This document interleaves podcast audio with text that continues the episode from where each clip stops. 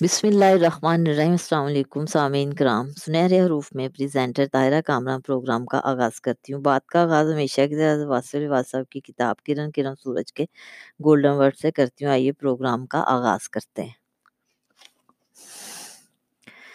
ایک نے دوسرے سے پوچھا، بھائی، آپ آنے والے حالات جانتے ہیں؟ دوسرے نے جواب دیا، ابھی تو جانے والوں سے ہی فرصت نہیں ملی۔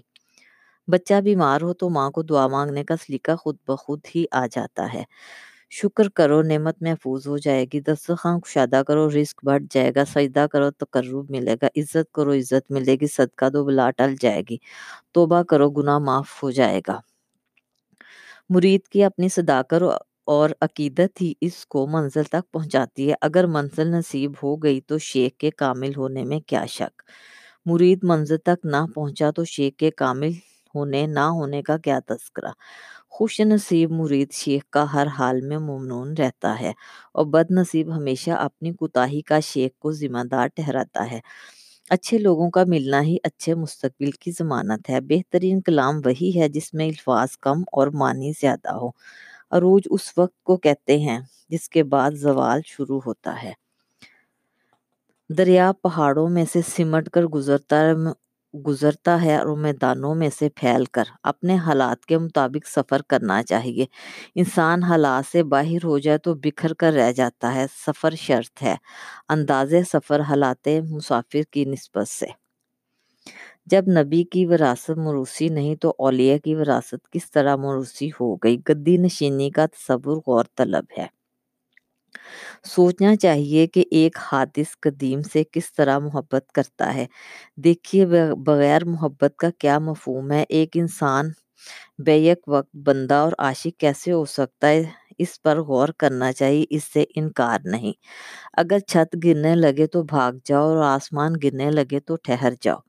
جس خطرے کا وقت سے پہلے احساس ہو جائے، سمجھو وہ ٹل سکتا ہے۔ اس کے روکنے کے لیے دعا کا ہتھیار ہے۔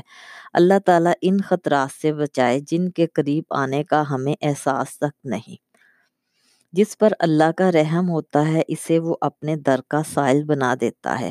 جو اللہ کے رحم سے محروم ہو، وہ دنیا والوں کے دروازوں پر دستے سوال دراز کرتا ہے۔ اللہ سے دعا کریں کہ ہم پر ایسی کوئی مصیبت نہ آئے کہ ہم اللہ سے مدد مانگنا بھول جائیں۔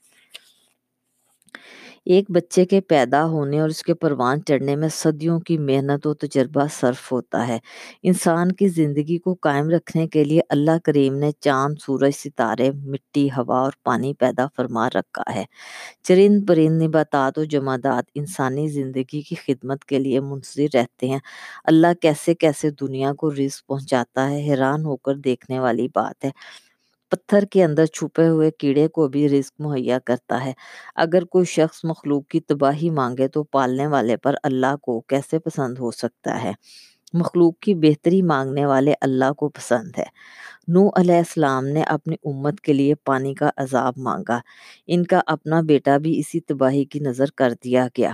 اللہ کریم کیسے پسند فرماتے ہیں کہ تباہی مانگنے والوں کو احساس ہی نہ ہو کہ دوسرے، دوسروں کے بیٹوں کے لیے تباہی کیسے مانگتے ہیں۔ امیر کی سخاوت اللہ کی راہ میں تقسیم رزق میں ہے اور غریب کی سخاوت تسلیم تقسیم رازق میں ہے۔ وہ غریب سخی ہے جو دوسروں کے مال کو دیکھنا اور اس کی تمنا کرنا چھوڑ دے۔ جس آدمی کے پاس دین کی راہ پر چلنے کے لیے نہ وقت ہے، نہ مزاج، وہ اپنی ناکامی کے بارے میں اور کیا کہہ سکتا ہے؟ سورج دور ہے لیکن دھوپ قریب۔ ہمارا بدترین دشمن وہ ہے جو دوست بن کر زندگی میں داخل ہوا اور ہمارا بدترین دوست وہ ہے جو دشمن بن کر جدا ہوا۔ جو انسان حال پر مطمئن نہیں، وہ مستقبل پر بھی مطمئن نہ ہوگا۔